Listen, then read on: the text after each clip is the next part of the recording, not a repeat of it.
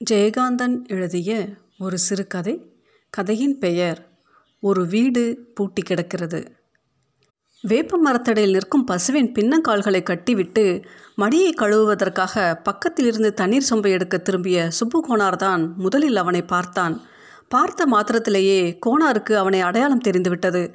அதே சமயம் அவன் மார்புக்குள் திக்கென்று என்னமோ உடைந்து ஒரு பயமும் உண்டாயிற்று. அடையாளம் தெரிந்ததால் தனக்கு அந்த பயம் உண்டாயிற்றா? அல்லது அவனை கண்ட மாத்திரத்திலேயே தன்னை கவ்விக்கொண்ட அந்த பயத்தினால்தான் அவனை அடையாளம் கண்டு கொள்ள முடிந்ததா என்று நிச்சயிக்க முடியாத நிலையில் அவனை அடையாளம் கண்டதும் அச்சம் கொண்டதும் சுப்புகோனாருக்கு ஒரே சமயத்தில் நிகழ்ந்தன. அது பனிக்காலம்தான். இன்னும் பனிமூட்டம் விலகாத மார்கழி மாத காலை நேரம்தான். அதற்காக உடம்பு திடீரென்று இப்படி உதருமா என்ன? பாதத்தின் விரல்களை மட்டும் பூமியில் ஊன்றி குத்திட்டு அமர்ந்திருந்த கோணாரின் இடது புலங்கால் ஏகமாய் நடுங்கிற்று. எழுந்து நின்று கொண்டான். உடம்பு நடுங்கினாலும் தலையில் கட்டியிருக்கும் மஃப்ளருக்குள்ளே திடீரென வேர்க்கிறதே. முண்டாசை அவிழ்த்து தலையை நன்றாக சொரிந்து விட்டு கொண்டான் கோனார். காலனி காம்பவுண்டின் இரும்பாலான கதவுகளை ஓசையிடத் திறந்து பெரிய ஆகிருதியாய் உள்ளே வந்து கொண்டிருந்த அவன் தன்னையே குறிவைத்து முன்னேறி வருவது போல் இருந்தது கோனாருக்கு. அவன் கால் செருப்பு ரொம்ப அதிகமாக கீறிச்சிட்டது. அவன் கருப்பு நிறத்தில் கட்டம் போட்ட லுங்கி அணிந்திருந்தான். உள்ளே போட்டிருக்கும் பனியனும் இடுப்பில் அணிந்த நான்கு விரற்கட்டை அகலமுள்ள தோல் பெல்ட்டும் அந்த பெல்ட்டிலே தொகுகின்ற அடர்ந்த சாவிக்குத்தின் வளையத்தை இணைத்து இடுப்பில் செருகியிருக்கும் பெரிய பேனா கத்தியும் தெரிய அந்த மஸ்லின் ஜிப்பா அதை பார்க்கும்போது சாவி கொத்திலே இணைத்த ஒரு பேனா கத்தி மாதிரி தோன்றாமல் கத்தியின் பிடியிலே ஒரு சாவி கொத்தை இணைத்திருப்பது போல் தோன்றும் அளவுக்கு அந்த கத்தி பெரிதாக இருந்தது. அவன் சுப்பு கோனாரை சாதாரணமாகத்தான் பார்த்தான். வருகிற வழியில் எதிரில் வருகிற எவரையும் பார்ப்பது போல்தான் பார்த்தான். போதாதா கோனாருக்கு ஓடவும் முடியாமல் நிற்கவும் முடியாமல் பால் கறக்கவும் முடியாமல் பசுவின் காலை அவிழ்க்கவும் முடியாமல் தன்னை கடந்து செல்லும் அவனது முதுகை பார்த்தவாறு உறைந்து போய் நின்றிருக்கும் கோனாரை பார்த்து வேப்ப மரத்தில் கட்டப்பட்டிருந்த அந்த கன்றுக்குட்டிக்கு என்ன மகிழ்ச்சியோ? ஒரு துள்ளி துள்ளி கட்டை அவிழ்த்து கொண்டு பசுவின் மடியில் வந்து முட்டியதை கூட அவன் பார்க்கவில்லை.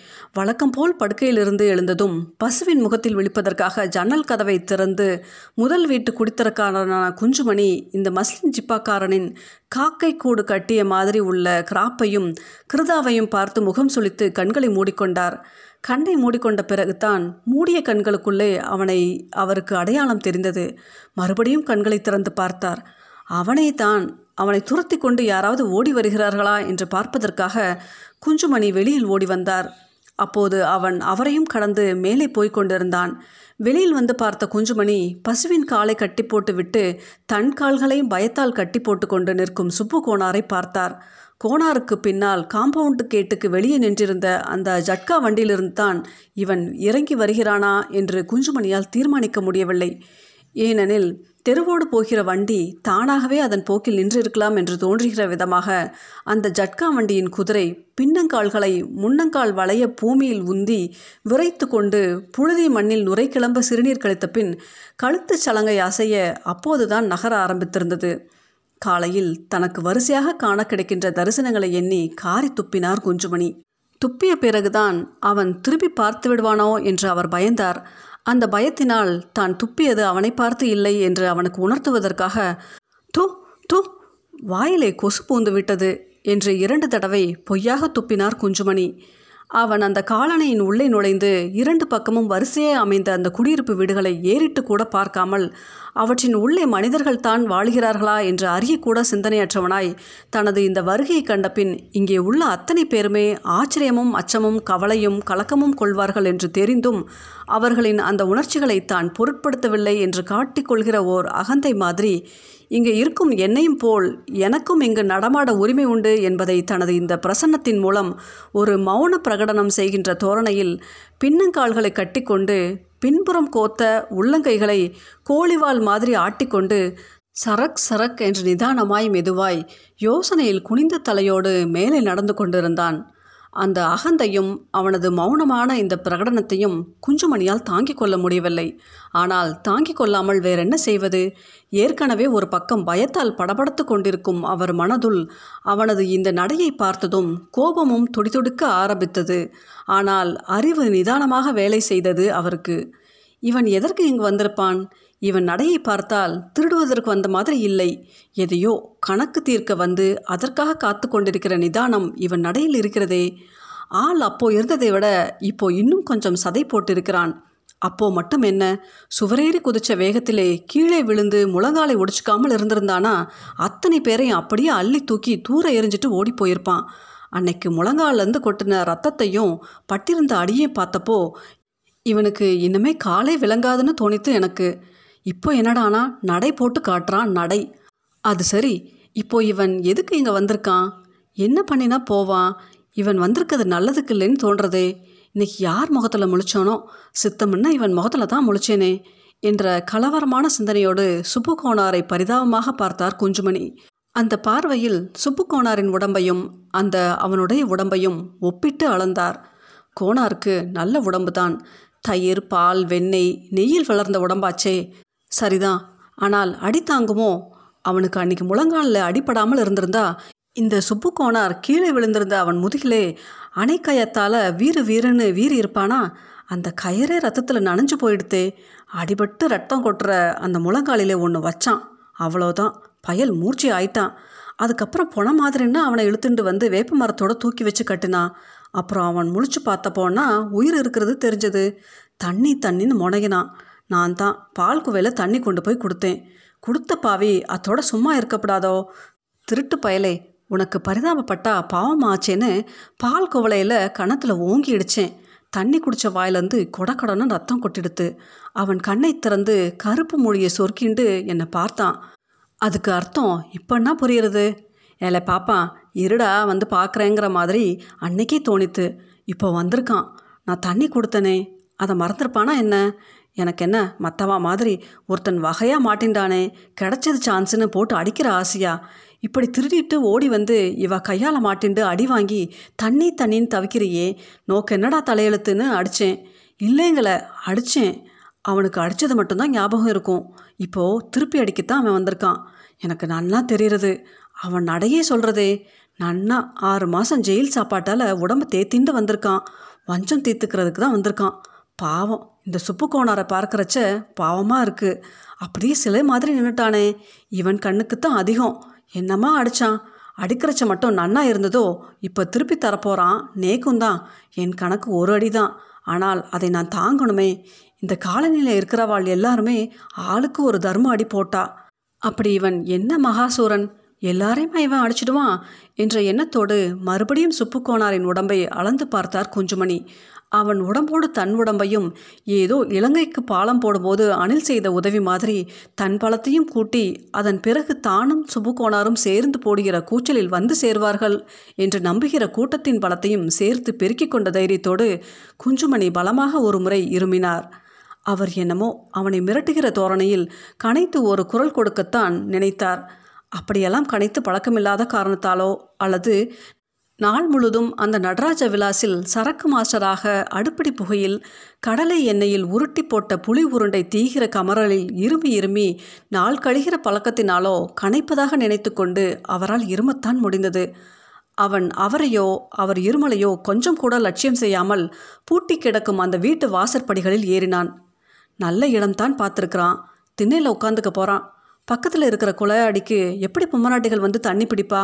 இதோ இன்னும் சித்த நாளையிலே எங்கள் அம்மா ரெண்டு குடத்தை கொண்டு வந்து திணையில் வச்சுட்டு குஞ்சுமணி கண்ணா என் கண்ணோ இல்லையோ? ரெண்டே ரெண்டு குடம் தண்ணி கொண்டு வந்து கொடுத்துடுறான்னு கொஞ்சம் போகிறாள் பாவம் அவளுக்கு உட்காந்த இடத்துல சமைச்சு போடத்தான் முடியும். தண்ணி குடம் தூக்க முடியுமா என்ன? ரெண்டு குடத்தையும் எடுத்துண்டு நான் குளையாடிக்கு போக போகிறேன் அப்புறம் அழாக்கா என்னை திண்ணை மேலே தூக்கி சொல்லிடணும். ஒரு அடி தான்ப்பா தாங்க முடியும். அதோட விட்டுடணும். அவ்வளோதான் என் கணக்குன்னு சொல்லிடணும். நியாயப்படி பார்த்தா அவன் முதல்ல சுப்பு கோணாரத்தை அடிக்கணும். இந்த கோணாருக்கு அவனை அடையாளம் தெரியலையோ? ஏய் சுப்பு பார்த்துண்டு நிற்கிற ஆளை உனக்கு அடையாளம் தெரியலையா? என்று குரலை தாழ்த்தி சுப்பு கோணாரை விசாரித்தார் குஞ்சுமணி. அடையாளம் எனக்கு தெரியுது சாமி. என்னையும் அவனுக்கு தெரிஞ்சிருக்குமேன்னு தான் யோசிக்கிறேன் என்று முணுமுணுத்தான் சுப்புக்கோனார் அந்த நேரம் கையில் பால் சொம்புடன் வெளியில் வந்த குஞ்சுமணியின் தாயார் சீத்தம்மாள் சுப்புக்கோனார் பாலை கறக்காமல் தன் பிள்ளையாண்டானுடன் பேசிக் கொண்டிருப்பதை பார்த்தாள். அதுவும் அவன் ரகசியமாய் பேசிக் கொண்டிருப்பதை பார்த்து அதை தானும் அறிந்து கொள்ளும் ஆர்வத்துடன் காதை மறைத்திருந்த முக்காட்டை எடுத்து செவி மடலில் செருகிக் கொண்டு வேப்ப மரத்தடிக்கு வந்தாள். சாதாரணமாக குஞ்சுமணி யாருடனும் பேச மாட்டார். காலையில் எழுந்தவுடன் ஜன்னல் வழியாக பசுவை தரிசனம் செய்துவிட்டு திண்ணையில் வந்து உட்கார்ந்து கொண்டு வெற்றிலை சீவல் போட ஆரம்பிப்பார். சீத்தம்மாள் பாலை வாங்கி கொண்டு போய் காஃபி கலந்து அவரை கூப்பிடுவதற்கு முன் இரண்டு தடவையாவது வெற்றிலை போட்டு முடித்திருப்பார். காஃபி குடித்த பிறகு இன்னொரு முறை போடுவார். வெற்றிலை சீவல் புகையிலை அடைத்த வாயுடன் இரண்டு குடங்களையும் தூக்கி கொண்டு குழாய் அடிக்கு வருவார். அவர் அதிகமாக பேசுகின்ற பாஷையே ஹும் ம் என்ற ஹூங்காரங்களும் கையசைப்பும் தான். அப்படிப்பட்ட குஞ்சுமணி காலையில் எழுந்து வெற்றிலை கூட போடாமல் இந்த கோணாரிடம் போய் ஏதோ பேசுகிறார் என்றால் அது ஏதோ மிக அவசியமான சுவாரஸ்யமான விஷயமாகத்தான் இருக்க வேண்டும் என்று யூகித்த சீத்தம்மாள் மோப்பம் பிடிக்கிற மாதிரி முகத்தை வைத்துக்கொண்டு நாலு புறமும் திரும்பி திரும்பி பார்த்து கொண்டு வேப்ப மரத்தடிக்கு வந்தாள். அவ்விதம் அவள் பார்க்கும்போது அந்த பூட்டி கிடக்கும் வீட்டின் முன்னால் நின்றிருக்கும் அவன் இவர்கள் மூவரையும் திரும்பி பார்த்தான். இங்கே தான் பார்க்குறான். அம்மா நீ ஏன் அங்கே பார்க்குற என்று பள்ளி கடித்தார் குஞ்சுமணி. யாரா அவன்? பூட்டி கிடக்கிற வீட்டண்ட என்ன வேலை? கேள்வி முறை கிடையாதா? யாரு நீ? என்று அவனை பார்த்த மாத்திரத்தில் குரலை உயர்த்தி சப்தமிட்டவாறே பால் செம்புடன் கையை நீட்டி நீட்டி கேட்டுக்கொண்டு அவனை நோக்கி நடந்த சீத்தம்மாளின் கையை பிடித்து இழுத்து நிறுத்தினார் குஞ்சுமணி. அவன் யார் தெரியுமோ? முன்ன ஒரு நாள் காலையில் எங்கேயோ திருடிட்டு அவள் துரத்துறச்சே ஓடி வந்து நம்ம காம்பவுண்ட் சுவரில் ஏறி குதிச்சு காலை ஒடிச்சுண்டு இந்த கோணார் கையில் மாட்டின்ட்டு அடிபட்டானே. சொல்லு பத்து மணிக்கு போலீஸ்காரன் வர வரைக்கும் வேப்ப மரத்தில் கட்டி வச்சு போறவா வரவா எல்லோரும் ஆளுக்கு ஒரு தர்ம அடி போட்டாலே. ஆமாம் நான் கூட பால் கோவலையால் கணத்தில் ஓங்கி இடிச்சேனே அவன்தான் அந்த திருடன் தான் வந்திருக்கான். திருடுறதுக்கு இல்லை எல்லோருக்கும் திருப்பி கொடுக்கறதுக்கு. கொடுப்பான் கொடுப்பான். மற்றவ கை பூ பறிச்சுட்டு இருக்குமாக்கும். திருடனை கட்டி வடித்து அடிக்காமல் கையை பிடிச்சி முத்தம் கொடுப்பாளாக்கும். என்ன கோணாரே இந்த அக்கிரமத்தை பார்த்துண்டு நிற்கிறீரே மரியாதை காம்பவுண்டை விட்டு வெளியே போக சொல்லும். இல்லைனா போலீஸை கூப்பிடுவோம்னு சொல்லும். என்று அந்த காவலாளியை கூப்பிடுகிற மாதிரி ஓவென்று கத்தினாள் சீத்தம்மாள். அவளுடைய கூக்குரல் கிளம்புவதற்கு முன்னாலேயே அந்த காலனியில் ஓரிருவர் பால் வாங்குவதற்காகவும் குழாடியில் முந்திக் கொள்வதற்காக பாத்திரம் வைக்கவும் அங்கொருவர் இங்கொருவர்வாய் தென்படலாயினர். இப்போது சீத்தம்மாளின் குரல் கேட்ட பிறகு எல்லோருமே அந்த பூட்டி இருக்கும் வீட்டுத் திண்ணையில் மேல் உட்கார்ந்திருக்கும் அந்த அவனை பார்த்தனர். பார்த்ததும் அடையாளமும் கண்டனர். சுப்பு கோணார் மாதிரியும் குஞ்சுமணி மாதிரியும் அவனது பிரசன்னத்தைக் கண்டு அவர்களும் அஞ்சினர். கூட்டம் சேர்ந்த பிறகு கோணாருக்கு கொஞ்சம் தைரியம் வந்தது. என்ன இவன்? பெரிய இவன். திருட்டு பயல்தானே. அன்னைக்கு வாங்கின அடி மறந்துருக்கும். என்ன உத்தேசத்தோட வந்திருப்பான்னு தான் யோசித்தேன் மஃப்ளரை உதறி தோளில் போட்டுக்கொண்ட கோணார் பலமாக ஒரு கணைப்பு கணைத்தான். ஹம் என்று குஞ்சுமணி அந்த கணைப்பை மனசுக்குள் சிலாகித்து கொண்டார். கோணார் தைரியமாக கொஞ்சம் மிரட்டுகின்ற தோரணையுடனே அவன் உட்கார்ந்திருந்த அந்த திண்ணையை நோக்கி நடந்தான். அவனுக்கு துணையாக ஏதாவது நடந்தால் விலக்கி விடவோ அல்லது கூச்சலிடவோ ஒரு ஆள் வேண்டாமா? அதற்காக குஞ்சுமணியும் கோணாரின் பின்னால் கம்பீரமாக நடந்து சென்றார். ஹலே உன்னை யாருன்னு இங்கே எல்லாருக்கும் தெரியும். இடம் தெரியாமல் வந்துட்ட போல இருக்கு. வேற ஏதாவது தகராறு வரத்துக்கு முன்னாடி இந்த காம்பவுண்டை விட்டு வெளியே போயிடு என்று கோணார் சொல்லும் பொழுது ஆமாப்பா தகராறு பண்ணாமல் போயிடு. நோக்கு இடமா கிடக்காது என்று குஞ்சுமணியும் குரல் கொடுத்தார். அவன் மௌனமாக ஜிப்பா பாக்கெட்டிலிருந்து ஒரு பீடியை எடுத்து பற்ற வைத்து கொண்டான். பின்னர் சாவதானமாய் இடுப்பை எக்கி பெல்ட்டோடு தைத்திருந்த ஒரு பையை திறந்து நான்காய் மடித்து வைத்திருந்த ஒரு காகிதத்தை கோணாரிடம் கொடுத்துவிட்டு அதிலிருந்து ஒரு சாவியை தேடி எடுத்து அந்த பூட்டிய வீட்டின் கதவை திறந்து கொண்டு உள்ளே போனான். கோணார் அந்த காகிதத்தை குஞ்சுமணியிடம் கொடுத்தான். குஞ்சுமணி அதை வாங்கி பார்த்ததும் வாயை பிளந்தார். என்னையா கோணாரே முதலியார்கிட்ட ரெண்டு மாதம் அட்வான்ஸ் ஐம்பது ரூபாய் கட்டி ரசீது வாங்கிட்டு வந்திருக்கான் ஐயா என்று ஏக்கத்தோடு பெருமூச்சு விட்டார். நன்னா இருக்கே நாயம். சம்சாரிகள் இருக்கிற இடத்துல திருட்டு பயிலை கொண்டு வந்து குடி வைக்கிறதாவது. இந்த முதலியாருக்கு என்ன புத்தி கெட்டா போயிட்டு ஏண்டா குஞ்சுமணி நானும் இந்த வீடு காலியான பதினைந்து நாளாக சொல்லிட்டு இருக்கேனே. நம்ம சுப்புனி பிள்ளை பட்டம்பி இங்கே ஏதோ கோஆப்ரேட்டிவ் பரிச்சு எழுத வரப்போறேன்னு கடதாசி எழுதினப்பவே சொன்னேனே. அந்த முதலியார் மூஞ்சியில் ஐம்பது ரூபாய் காசை அடுமாசியாக விட்டெறிஞ்சு இந்த இடத்தை பிடிநாடுன்னு சொன்னனோ இல்லையோ? நேக்கு அப்போவே பயந்தான். வயசு பொண்கள் இருக்கிற இடத்துல எவனாவது கண்ட காவாலி பயல் வந்துடப்படாதேன்னு. பாரு அவனும் அவன் தலையும் கட்டால போறவன். பீடி வேற பிடிச்சிண்டு என்ன கிரகசாரமோ? என்று முடிவற்று முழங்கிக் கொண்டிருந்த சீத்தம்மாவை வாயை புத்தி அடக்குவதா கழுத்தை நெரித்து அடக்குவதா என்று புரியாத படபடப்பில் பல்லை கடித்து கொண்டு அவள் முகத்துக்கு நேரே இரண்டு கையையும் நீட்டி அவன் காதில் விழப்போறது வாய மூடு. அவன் கையால் எனக்கு அடி வாங்கி வைக்கிறதுன்னு கங்கணம் கட்டிண்டு நிற்கிறியா எவனும் எங்கேயும் வந்துட்டு போகிறான் நமக்கு என்ன என்று கூறி சீத்தம்மாளின் கையை பிடித்து இழுத்துக்கொண்டு தன் வீட்டை நோக்கி நடந்தார் குஞ்சுமணி. நீக்கு என்னடா பயம்? நோக்கு பயமாக இருந்தா நீ ஆத்துக்குள்ளே இரு. புருஷாலாம் வெளியில் போயிடுவேள். நாங்கள் பொம்மநாட்டிகள்னா வயத்தில் நெருப்பை கட்டிட்டு இங்கே இருக்கணும். இப்போவே குளையாடியிலேருந்து தவளையை காணோம் கொடியில் உலர்த்திருந்த துணியை காணோம். போராக்குறைக்கு திருடனே கொண்டு வந்து குடி வச்சாச்சு. காதில் மூக்கில் ரெண்டு திருகாணி போட்டுருந்த இருந்த குழந்தைகளை எப்படி தைரியமாக வெளியில் அனுப்புறது? ஓய் கோணாரே பேசாமல் போய் போலீஸில் ஒரு கம்ப்ளைண்ட் கொடும் இதே இடத்துல இவனை பிடிச்சு கொடுத்துருக்கோம் என்று வழி நெடுக வாயை பொத்துகிற மகனின் கையை தள்ளி தள்ளி புலம்பியவாறு வீட்டுக்குள் சென்ற சீத்தம்மாள் உள்ளே இருந்தும் உரத்த குரலில் அந்த தெருவுக்கே அபாய அறிவிப்பு கொடுத்து கொண்டிருந்தாள். இதற்கிடையில் சுப்புகோணார் வேப்ப மரத்தடியில் கட்டியிருந்த பசுவின் மடியை பாலை ஊட்டி கொண்டிருந்த கன்றுக்குட்டியை பார்த்துவிட்டு கோபமாக வைது கொண்டு ஓடி வந்தான். பசுவின் மடியில் கொஞ்சம் கூட மிச்சம் வைக்காமல் உறிஞ்சிவிட்ட எக்களிப்பில் வாயெல்லாம் பால் நுரை வழிய துள்ளி கொண்டிருந்தது கன்றுக்குட்டி. பசு கோணாரை கள்ளத்தனமாக பார்த்தது. ஆத்திரமடைந்த கோணார் பசுவின் காலை கட்டியிருந்த கயிற்றை அவிழ்த்து சுரீர் என்று ஒன்று வைத்தான். அடுத்த அடி கன்றுக்குட்டிக்கு. பசுவும் கன்றும் ஒன்றை ஒன்று துரத்தி கொண்டு காம்பவுண்ட் கேட்டை தாண்டி ஓடின. கையில் பால் சொம்புடன் வெளியில் வந்த சீத்தம்மாளை பார்த்து சுப்பு கோணார் கத்தினான். பாலும் இல்லை ஒன்றுமில்ல போங்கம்மா.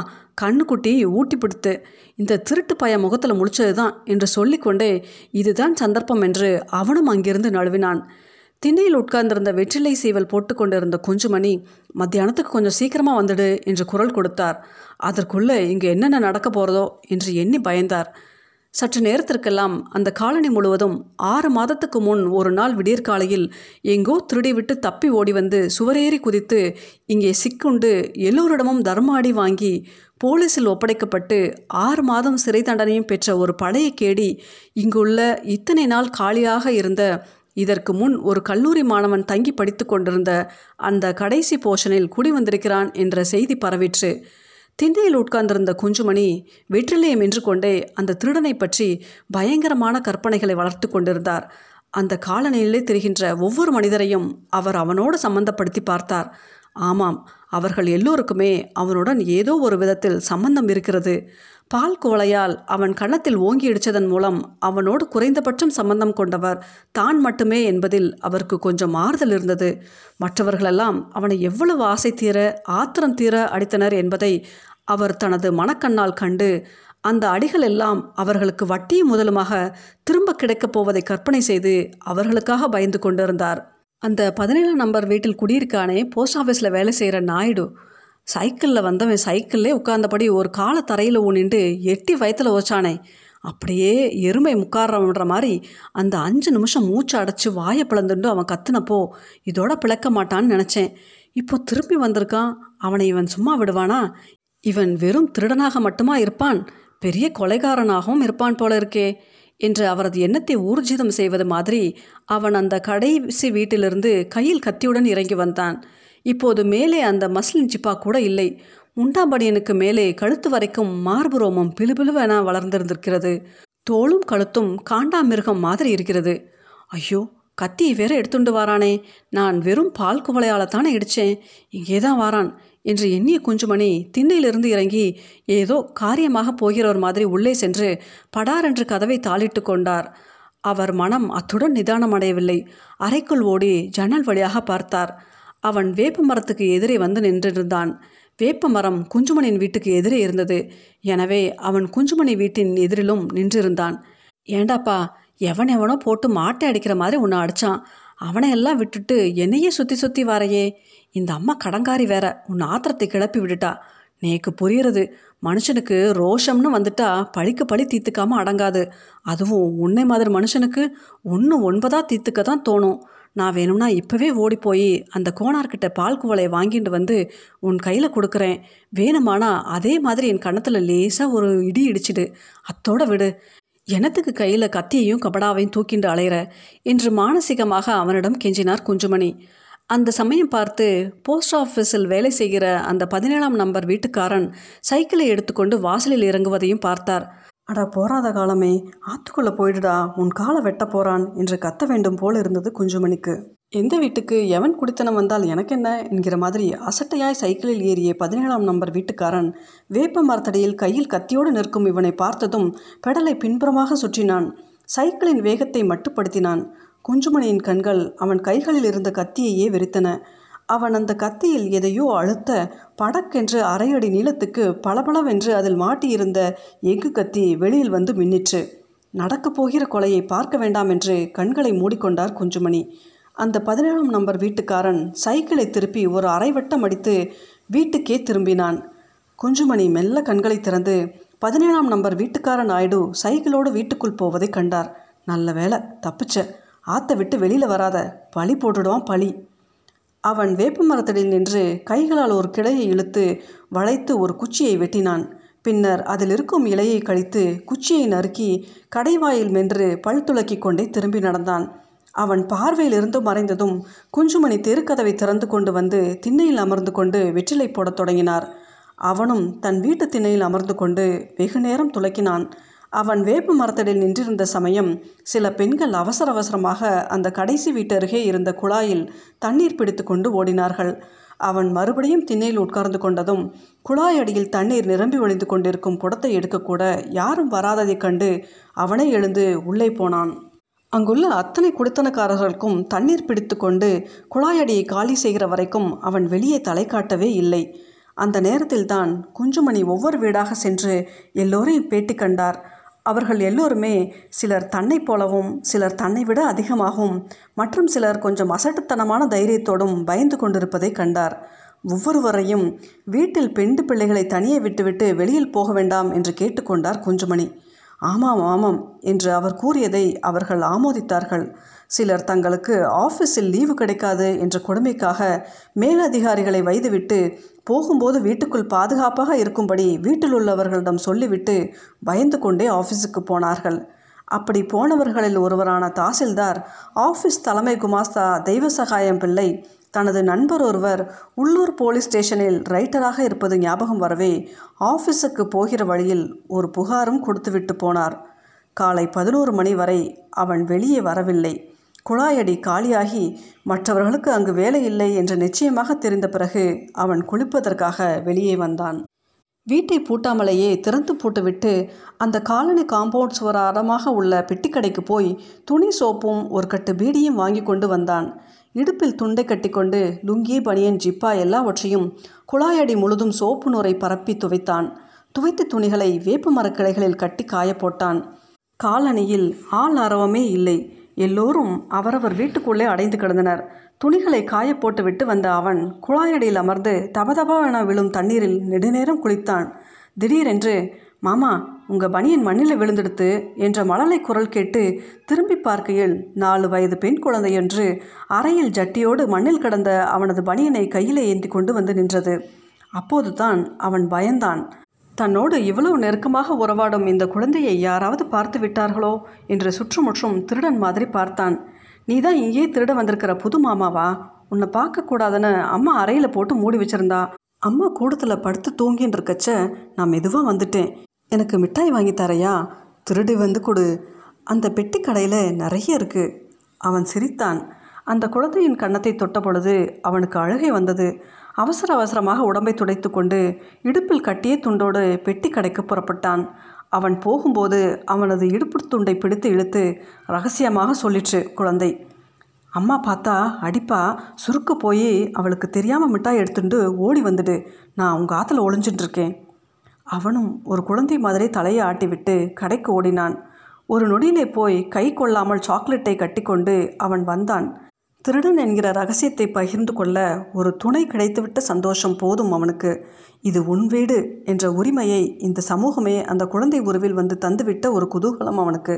அந்த மகிழ்ச்சியில் ஓடி வந்த அவன் வீட்டுக்குள் குழந்தையை காணாமல் ஒரு நிமிஷம் திகைத்தான். யாராவது வந்து அடித்து இழுத்து கொண்டு போய்விட்டார்களோ என்ற நினைப்பில் அவன் நெஞ்சு துணுக்குற்றது. பாப்பா பாப்பா என்று ஏக்கத்தோடு இரண்டு முறை அழைத்தான். உஷ் என்று உதட்டின் மீது ஆள்காட்டி விரலை பதித்து ஓசை எழுப்பியவாறு கதவுக்கு பின்னால் ஒளிந்து காத்து கொண்டிருந்த குழந்தை வெளியே வந்தது. இங்கே தான் இருக்கேன். வேற யாரோ வந்துட்டாங்களாக்கும்னு நினச்சி பயந்துட்டேன். உட்காச்சிக்கோ என்று அவளை இழுத்து உட்கார வைத்து தானும் உட்கார்ந்து கொண்டது குழந்தை. குழந்தையின் கை நிறைய வழிந்து தரையெல்லாம் சிதறும்படி அவன் சாக்லேட்டால் நிரப்பினான். எல்லாம் எனக்கே எனக்கா? ம். ரெண்டு மூன்று சாக்லேட்டுகளை ஒரே சமயத்தில் பிரித்து வாயில் திணித்து கொண்ட குழந்தையின் உதடுகளில் இனிப்பின் சாறு வழிந்தது. தா உனக்கும் ஒன்று என்று ரொம்ப தாராளமாக ஒரு சாக்லேட்டை அவனுக்கும் தந்தபோது ராஜி ராஜி என்ற குரல் கேட்டதும் குழந்தை உஷாராக எழுந்து நின்று கொண்டது. அம்மா தேடுறா என்று அவனிடம் சொல்லிவிட்டு அம்மா இங்கே தான் இருக்கேன் என்று உரத்து கூவினாள் குழந்தை. எங்கடி இருக்க? இங்கே தான் திருட வந்திருக்கானே புது மாமா அவாத்தில் இருக்கேன். அவனுக்கு சிரிப்பு வந்தது. சாக்லேட்டை அள்ளி குழந்தை கையில் கொடுத்து அம்மா அடிப்பாங்க இப்போ போயிட்டு அப்புறமா வா என்று கூறினான் அவன். மிட்டாயை எடுத்துட்டு போனாதான் அடிப்பா. இதோ மாடத்தில் எல்லாத்தையும் எடுத்து வச்சுடு.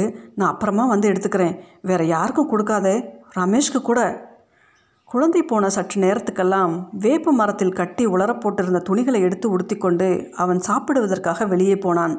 மத்தியானம் இரண்டு மணிக்கு சாப்பிட்டு விட்டு வந்த அவன் வாசற்கதவை விரிய திறந்து வைத்துக்கொண்டு நாட்டில் சாவி கொத்து கத்தி பீடிக்கட்டு பணம் நிறைந்த தோல் வார் பெல்ட்டு முதலியவற்றை வைத்துவிட்டு சற்று நேரம் படுத்து உறங்கினான். நான்கு மணி சுமாருக்கு யாரோ தன்னை ஒரு குச்சியினால் தட்டி எழுப்புவதை உணர்ந்து சிவந்த விழிகளை உயர்த்தி பார்த்தான். எதிரே போலீஸ்காரன் நிற்பதைக் கண்டதும் எழுந்து நின்று வணங்கினான்.